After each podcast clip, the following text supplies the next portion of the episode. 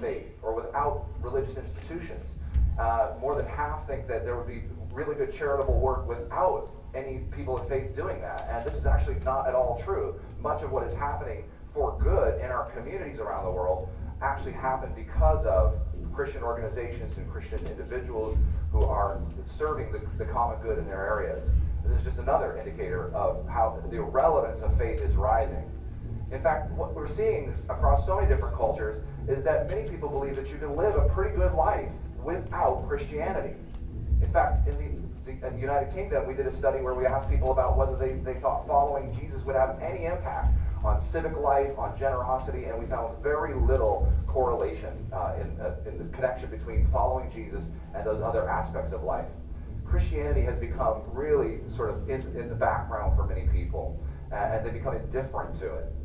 Well, the irrelevance of faith is just one part of the challenges that we're facing today. This has sort of been a long burn over the many, many decades, maybe even many centuries, as people have sort of put faith and religion on the shelf and sort of said that's just sort of mysticism and myth. Uh, but what we're actually seeing in our research is another kind of perception that is incredibly important for us to realize, which is extremism. And an increasing number of people in our world actually believe that Christianity is extremist. And you can see here that religion, forty-six percent of the survey respondents that we interviewed said they believe religion is actually part of the problem in our world. After the Paris attacks, uh, when people said they were praying for the, the victims of the, the terrorism, uh, some of the social media was like, we don't want your prayers and religion, we just want our friendship. They actually believe that religion is part of the problem. They don't even want a, a spiritual solution to the problem of, of sort of uh, grieving about this terror, the terrorist attacks. What we also discovered is that forty-two percent said it's not just religion that's part of the problem, it's actually people of faith that are part of the problem in our culture today. And so this is part of this idea of extremism. Let me just show you some of the interesting things we found in the research. We, we went through a whole range of different kinds of beliefs and activities, and we found that ninety-three percent of adults said that it was extremist to try to use religion to justify violence. Sometimes I wonder where, what are the other seven percent thinking? Uh, but widely viewed as extremist if you use if you use religion to justify violence. But look at these other things that are increasingly viewed to be social extremism. sixty percent believe that if you try to convert somebody to your faith, that that is an extremist kind of act. We find that fifty-two percent believe that if you uh, have the traditional view on marriage, that same-sex relationships are morally wrong, uh, that that is an extremist position. We also found that forty-two percent said that if you were to leave a good-paying job and go to serve as a missionary somewhere in a foreign culture, that would be an extremist act. So what's so interesting is that people are, you know, indifference and irrelevance says that faith can be on the margins and it doesn't really matter in our life. What what this idea of extremism tells us is that people are saying religion actually is part of the problem and needs to be removed from our public life.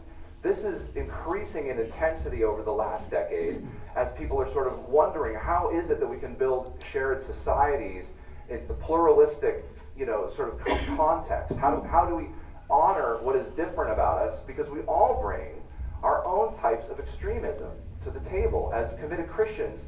These aren't just things we've sort of voted on and believe that they're important because they just seem to be popular. We actually believe that, that Scripture matters in this context. So how do we respond to this? Well, there's a lot of different things we could think about, but we don't have to like these trends, but we do have to deal with them. Whatever our context, in neighborhoods, in businesses, as faith leaders, we have to wrestle with the context of the irrelevance of faith, of the increasing social extremism of our convictions. I think this is an incredible and healthy moment for the Christian community to wrestle, to struggle with what does it mean to live out our Christianity in this increasingly skeptical age. Listen, there's all sorts of things we could talk about, but let me just give you a couple of examples of how we might respond to this.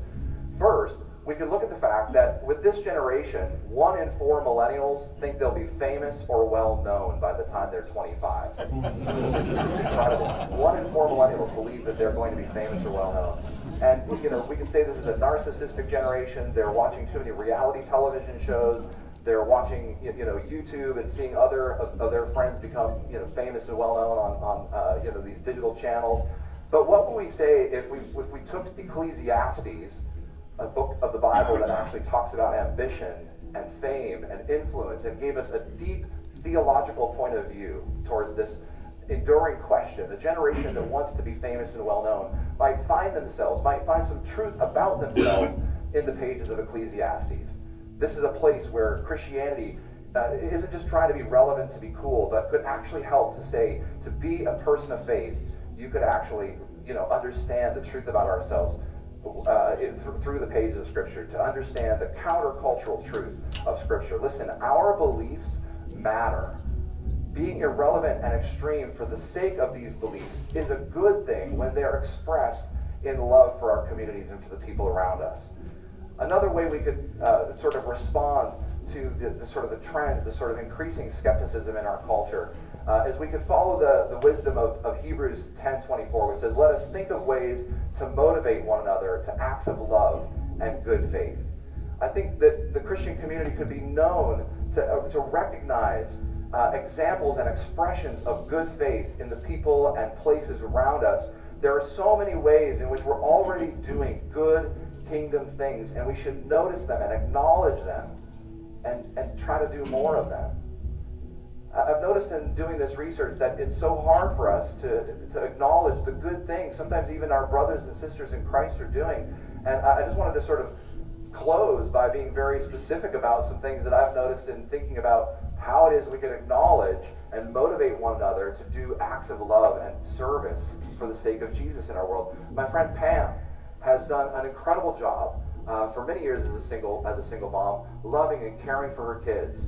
Uh, and, and my friend Brooke and Christian are doing such incredible work uh, that was uh, serving in terms of racial reconciliation in Atlanta. A good friend of mine, Gareth, uh, he's a Scot. Uh, he's actually now a pastor in England. And uh, one of the cool things is he's, his story of going up and praying for people, which, by the way, majority of people believe that if you pray for a person in public, that's an extremist act. It doesn't matter to Gareth. He's actually praying for his friends, praying for people uh, in public places.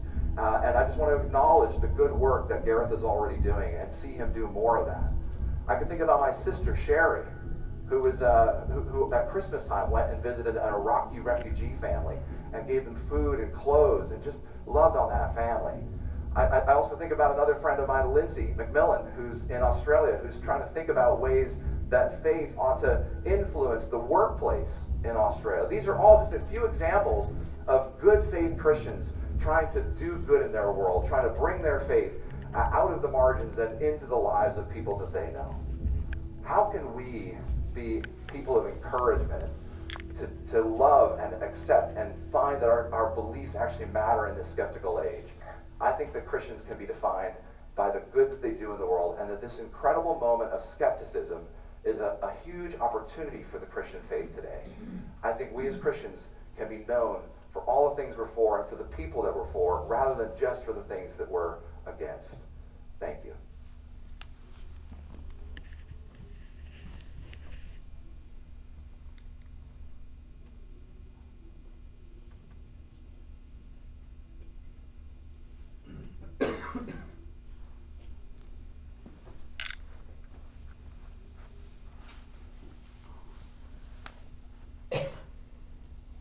Last few moments, I just want to talk about courage. I want to talk about what I think will be a theme that comes out throughout this event.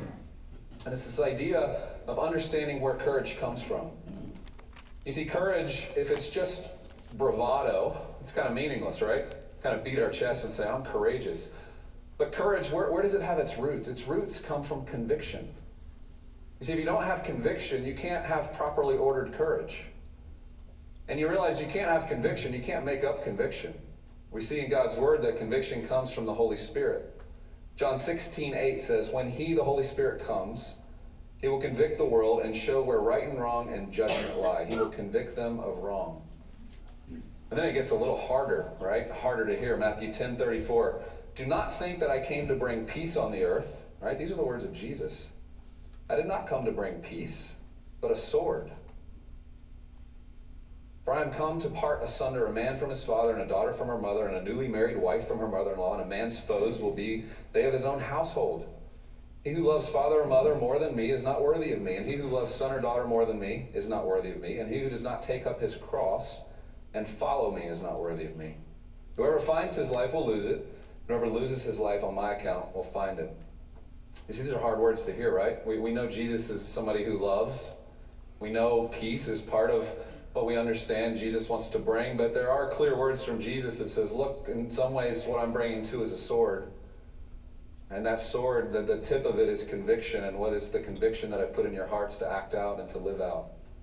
And a lot of those convictions have to do with how we love our neighbors, how we do so well at the, the great commandments, right? To love our neighbors. But also part of that sword is, man, your mother and father might not agree with you, or your friends might, might think you're wrong, and you might lose a relationship over talking about something you're convicted about. That's not easy for us in this current, current cultural moment to digest, and yet it's right here in God's Word. You see, spiritual courage, I think, is what's needed for us right now. I think we're walking into times where there's a lot of uncertainty. I think a lot of people in the church feel like there's not a lot of leadership. We're kind of uncertain of how to move forward. We want to be people who are faithful to the gospel and to the good news, and yet we walk into cultural circumstances that sometimes are very conflicting, hard to understand. You know, when that starts to happen, I tend to look back. I find that, that when we look further back, we can gain some confidence to realize this isn't the first time we've walked into these kind of moments. Chuck Colson reminded me of that many times. We would have these conversations about current issues, immigration. We talked about just war theory. We talked about sexuality. We talked about, you know, a lot of the hot topics. He goes, Gabe, you, you realize this isn't the first time the church has dealt with these things, right? And I'm like, well, wait, no, it kind of feels like it is. Like, it kind of feels like we haven't dealt with some of these things. He's like, no, no, no. The, Church fathers have talked about and written about this for years. You just need to do more reading. I'm like, you're right. And so it took me back, but but I want to go way back, and I just want to read this passage from Daniel six that I found very compelling, because I see Babylon as this interesting example of a time where the people of God were in a space that felt very uncomfortable, and it wasn't a place that they were necessarily uh, certain of their place in, in the culture. And then here God raises up a man named Daniel to be a part of the kingdom, to actually have leadership. He was somebody who had favor within this probably very um, cosmopolitan world. But in the midst of that, there's a moment, there's so many great stories here, but, but we all know the, the, the lion's den story, but do we remember why Daniel ended up in the lion's den? Because when you go back to Daniel six, what you see is, is, is the people around him were jealous. They were jealous of his influence. And so they conspired with the king. And as they conspired with the king, they basically said to Darius, will you sign this edict or decree or this ordinance that basically says anybody for the next thirty days who doesn't pray to you will be thrown into a lion's den? And so they persuade him to do it. He's not thinking about Daniel. He's not thinking about much of anything. But he does it. And here's what's interesting about Scripture. It says this, okay? You ready for this? So King Darius signed the writing and the decree. This is verse ten. Now when Daniel knew that the writing was signed... Okay, so Daniel knew this happened. And the king was one of his friends. So his friend had signed this decree, this ordinance for the city. And it says, when Daniel knew that the writing was signed, he went into his house and opened his windows and his chamber toward Jerusalem, as he had always done. He got down on his knees three times a day and he prayed. And he gave thanks before his God, as he had done previously. You see, Daniel knew that this wasn't necessarily the popular thing to do. This wasn't going to be a socially sustainable way to live his life, right? It wasn't going to be physically sustainable to live his life. But because he had conviction deep in his heart, he had the courage to walk forward and to say, I'm going to actually go open my windows and I'm going to pray, because I trust God. And I trust the conviction in my heart of how I'm supposed to live, even in these times. And as he does that, they went before the king. They tell on Daniel. The king's heartbroken because he realizes what he's done, but he has to put him into the lion's den. And then the next day, when he comes to the lion's den, he's he's torn up all night, can't believe um, what he's done. But he says, Daniel, if your God can save you, any God can. And so he goes back, and, and of course, Daniel hasn't been touched. And so what happens? He says, the king commanded that those men who had accused Daniel were brought and cast into the den of the lions. They, their children, and their wives. And before they ever reached the bottom of the den, the lions had overpowered them and had broken their bones in pieces. Right? This is kind of gripping stuff, right? So, so the story goes like this. Daniel has conviction. He has courage to live out his conviction at a moment where he knows this is ultimate death for him. But yet he trusts God, and he trusts that History's on his side. He trusts that being faithful is actually what's being called for in that moment. And he walks forward into that. And in walking forward into that, he can't predict what's going to happen, but he has faith in God. And what happens? The whole story turns. The king actually comes back to God and worships God. And therefore, that affects the land. And so, my point here is this. We need to be the kind of people that have courage, but not just aimless courage, not just bravado. Courage that's deeply rooted in conviction. And conviction comes from the Holy Spirit, and the Holy Spirit speaks to us through God's word. One of the things I've been more convicted about than ever over the last year is our need to be back on our knees and in the word. I'd gotten away from it for a little while. You know, I'd read the Bible here and there.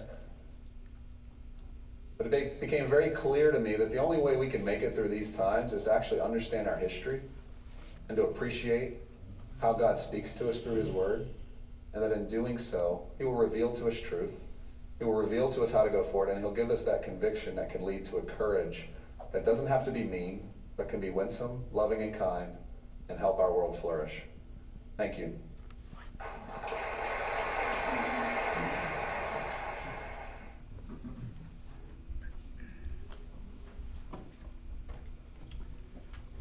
Let's begin just by uh, any any general uh, reactions to either presentation, Kinnaman or Lyons. I hear a lot about what the, the first speaker spoke about, about how this generation is different. I wish though that there were statistics that showed me how the previous generations had been different. And I, I was wondering if anybody had ever seen anything like that. I just feel like, I don't know that it's Dr- dramatically different. I just think we know more about it, but that's just a theory. I, I just wonder. Yeah, that's, that's a very good point. You you can see from the introduction I, I gave to Kinnaman that he's very heavy into research, and so he starts showing us a lot of that research, but yeah, we can't really see the delta between this generation and another generation. That'd be, that'd be increasingly interesting. It was, it was really good. Both of them I thought were good, and they, they went well together, like you said, too. So not not a knock on it, just just curious. Yeah. I, I can't answer directly to that, but I know that when I was in campus ministry, our campus minister would always put a yearly Barna um, kind of stats at the beginning of the year, talk about with the incoming freshmen, what they had what they had experienced, what they had not experienced, or something that I may have grown up with was years down, you know, like, just to kind of make you realize that, that the incoming freshmen don't have the same life experiences that you may have had. And I think that I think there is something to the fact that because it's more in the light, like we can see the differences so much easier now, that it may feel as if it's more different. Right. But I think that in of itself is what's different. Right. Is that sometimes ignorance is bliss. I mean, we didn't know how other people in other countries may have felt about us, but now we know in in a tweet how someone in another country may feel about us. Right. And that's that's hard for us to know how to react, that's hard for us to know how to interpret when we are, and this is, I try not to be tangential, but I think of it to, to the people who I've heard, like even like my wife's father wrote a letter to someone over when he was in the military, and waited for a response to come back. We don't have to have that. We don't have that problem. We don't have to live and wait for something. Yep. And so I think that this generation, the and maybe the generations before us, are instantaneous, and we're used to instantaneous. Right. And I think that the going back to what Kinnaman was saying of just how people view praying over someone in public. There's that initial reaction that that's how they feel. We don't know what their reaction is after that. Like there's a lot of things I see in the world that my initial reaction may not be exactly what I feel when I really have time to process it. I point. think we're, we we react much more quicker, and we base everything on how we feel in that initialness. Yep. Okay. Good. Thanks, David. Um, another response. I think they are different, um, but I think they're different because the context that they are living in is different. Um, and when you say it, they, you're talking the, the millennials. millennials um, th- there's some social forces that the church has relied upon, whether knowingly or not, that have kind of served to bring uh, you know pe- people in their twenties back into the fold, so to speak, um, and and those are those aren't powerful anymore.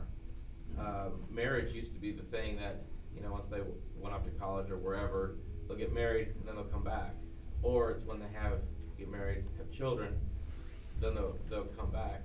The time between graduating high school and marriage is over a decade, and that used to be a couple of years.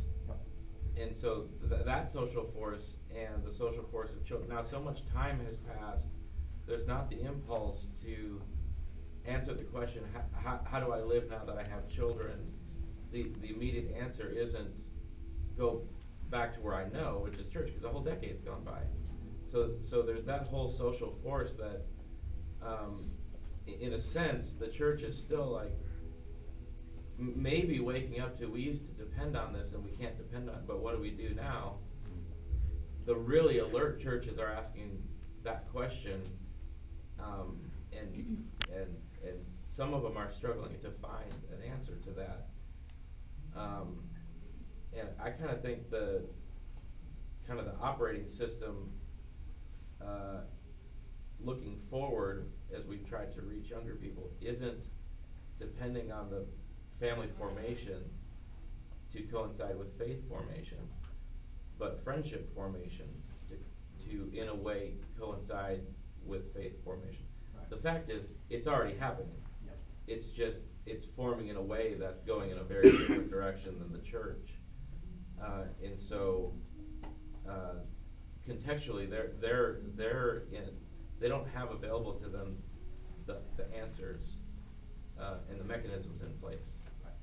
That's a very good point. All, all three of my children are in that exact same boat. They're in their twenties. They're unmarried, and they're struggling to find um, relevance in what we call church. And it, it makes me question, you know, is, are the forms, the structures that we have in place for what we think of as, as church, the way we're supposed to do community and God, are those forms and structures sacred, or are they perhaps old wineskins for new wine? Do those structures and forms need to be changed to to really speak to this generation? I think you're right. I don't think there's less spiritual energy among millennials and younger, uh, but it's yeah, it's it's new wine, and we don't have wineskins for it. I think you're right.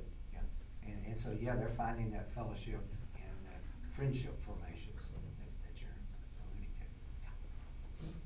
alluding to. Yeah. Backing up a little bit to uh, um, the question of is, is this phenomenon new? Uh, no, it's not new. Yeah. In the nineteen fifties, one of the major issues was, where are all the young people going? uh, and uh, it, it's, no, it is not new. I, I really appreciate your saying that from your perspective, Richard. What I found interesting is that Josh speaks about courage this morning in his sermon or his message to us, and so we come to Sunday school or Bible study.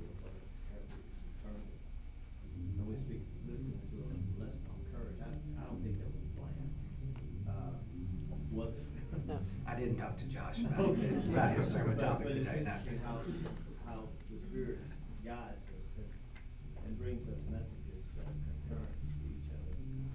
Uh, and then what I heard this morning, that most millennials don't worship in organized religion.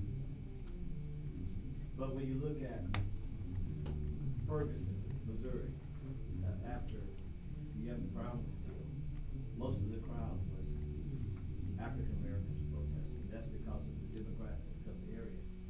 When you look at Charlottesville, most of the crowd is Caucasian. And these are young people. And to me, I, I see more diversity now in resistance to evil than because in the sixties, you look at the crowds, there were more people that looked like me that protested and marched. And there was some Caucasians mixed in and Jews mixed in and marched. But now, younger people have more of a moral compass than former generations. They don't even go to church. And my question is, from, from whence does this come from? If they don't pick up a Bible, uh, if they don't worship, they don't attend Sunday school, they don't attend church or listen to sermons like John. Where does it come from? Where did they get the moral? Is man naturally uh, moral or immoral? Is that something inherent? That's that's what concerns me, because these young people are, are, are really. I mean, there was like five thousand anti-protesters and one thousand Nazis and white supremacists. And so you had more people that were antithetical to the racism and Nazism and and they were all, it was a diverse group. Where does that come from? Yeah. I think we've, we've spent a lot more time talking about original sin and total depravity than what the first chapter of the Bible teaches us, that we're made in the image of God. I, I think part of the issue is, like Kinnaman said, um, people look back into history and they see the church and they see the lack of action, and um, in, a, in a lot of situations, and that is that is part of what they are reacting to. Um, and I, I think our challenge is how to figure out how to do the good work of the church, but then also carefully uh, differentiate differentiate ourselves from from that. Um, you know, there are a lot of different places where people see religion as the problem, and to a large extent, we, in a very broad we, we've done that to ourselves. Um, and we've just got to figure out how to send a different message. And part of that's through our actions. Part of it is it was is knowing when and where to to speak up. and and uh, carefully say, that's not us, here's what we're about, and you know, a lot of that is through our actions. Yeah. Yep, I, I, absolutely. I think that's what Kinnaman was saying right at the end, was that we have this opportunity to really show the world what it means to, uh, to be followers of Christ. And he was promoting that that's more in our actions than necessarily in our beliefs. They don't care what we believe until they know how much we care. Type of thing. So, next. Yeah, uh, I think one of the problems too is is the more the church becomes powerful and privileged, the more we lose any kind of content to the message that is attractive. One of the things that uh, uh, Kevin was with me and John Lee the other day, we were meeting with some people who are doing some work. Uh, Africans doing work in the Cameroons, and they're right in the heart of the Boko Haram situation there. And uh, Living Water is actually funding wells for that area. And one of the leaders of that area, who is a imam and a, um, I don't know, I guess you'd call him a sultan or something of that nature, but he's very, very powerful.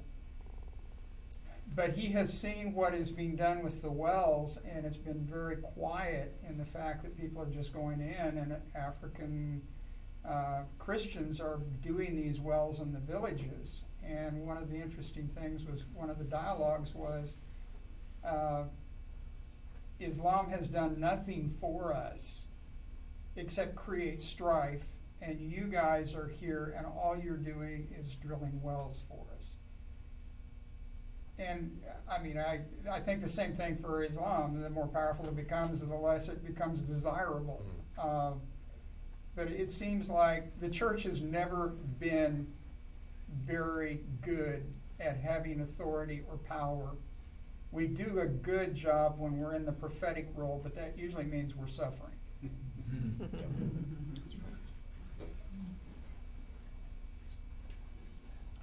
Were there any of those uh, statistics that Kinnaman threw out as a result of his research that uh, really surprised you?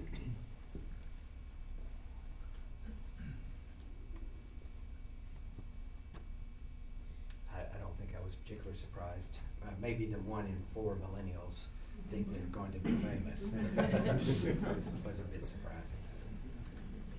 Yeah. I found it. I found it interesting that the first talk was sort of, well, this is how the world views radical Christianity, yeah. Radical faith. And the second talk was about radical faith. Yeah. So it's kind of like, if you're going to be radical, be radical for the right things, be founded on Scripture, and, and, and it's not, you know, step out is still the answer. Step out in faith, but make sure you're doing it for the right reasons, with the right heart. I mean, Daniel was doing something he did every day. Mm-hmm. You know, all of a sudden take up a cause. It's who he was. So I just, it almost seemed like one was like opposed to the other, but it was they, they were very much tied together. And that's it. Yep. Yep. Good point. Any other thoughts on what might be our Lion's Den experience today? Well, I just had a comment about where does the morality come from? It's a morality of tolerance, the tolerance of sexuality, religious beliefs. You know, you believe what you want to believe, but don't tell me, don't try to convince me of your belief. You think that could happen? I'm not sure. I'm, I'm not sure that that's it. I, uh, that it's that's the question because I don't know. Yeah, because that's that, what I hear all the time. Right. You know, you believe what you want to believe, but don't force your beliefs on me. Yeah. Okay, Senator. Belief of tolerance. I ha- I'm afraid I have such a low regard for letting human beings do what they would do that when I see good, I can only attribute it to God. Mm-hmm. Whoever does it, if if someone stands up against evil, I I attribute that to God. I we had a discussion with Tricia Simpson one time, and Tricia said, "I have the feeling that's how God is holding holding on." And pushing back the darkness. He's moving people. If you don't, if the church doesn't do it, Bono will do it. If the church doesn't do it, Leonardo DiCaprio will do it. Yeah. Uh, Matt Damon is doing it. Yep. He's, he's the balance to Living Water. He's promoting sewage. Sewage works yep. around the world. This is going to yep. be almost bigger than not having wealth. I attribute that to God yep. uh, because. I don't know that human beings left to their own devices just do stuff like that. I think God moves us. That, in that sense, that's how I believe we're made in the image of God. Thank One you. One of my best friends on Facebook is an atheist. But he said that he likes my post because I believe in social justice.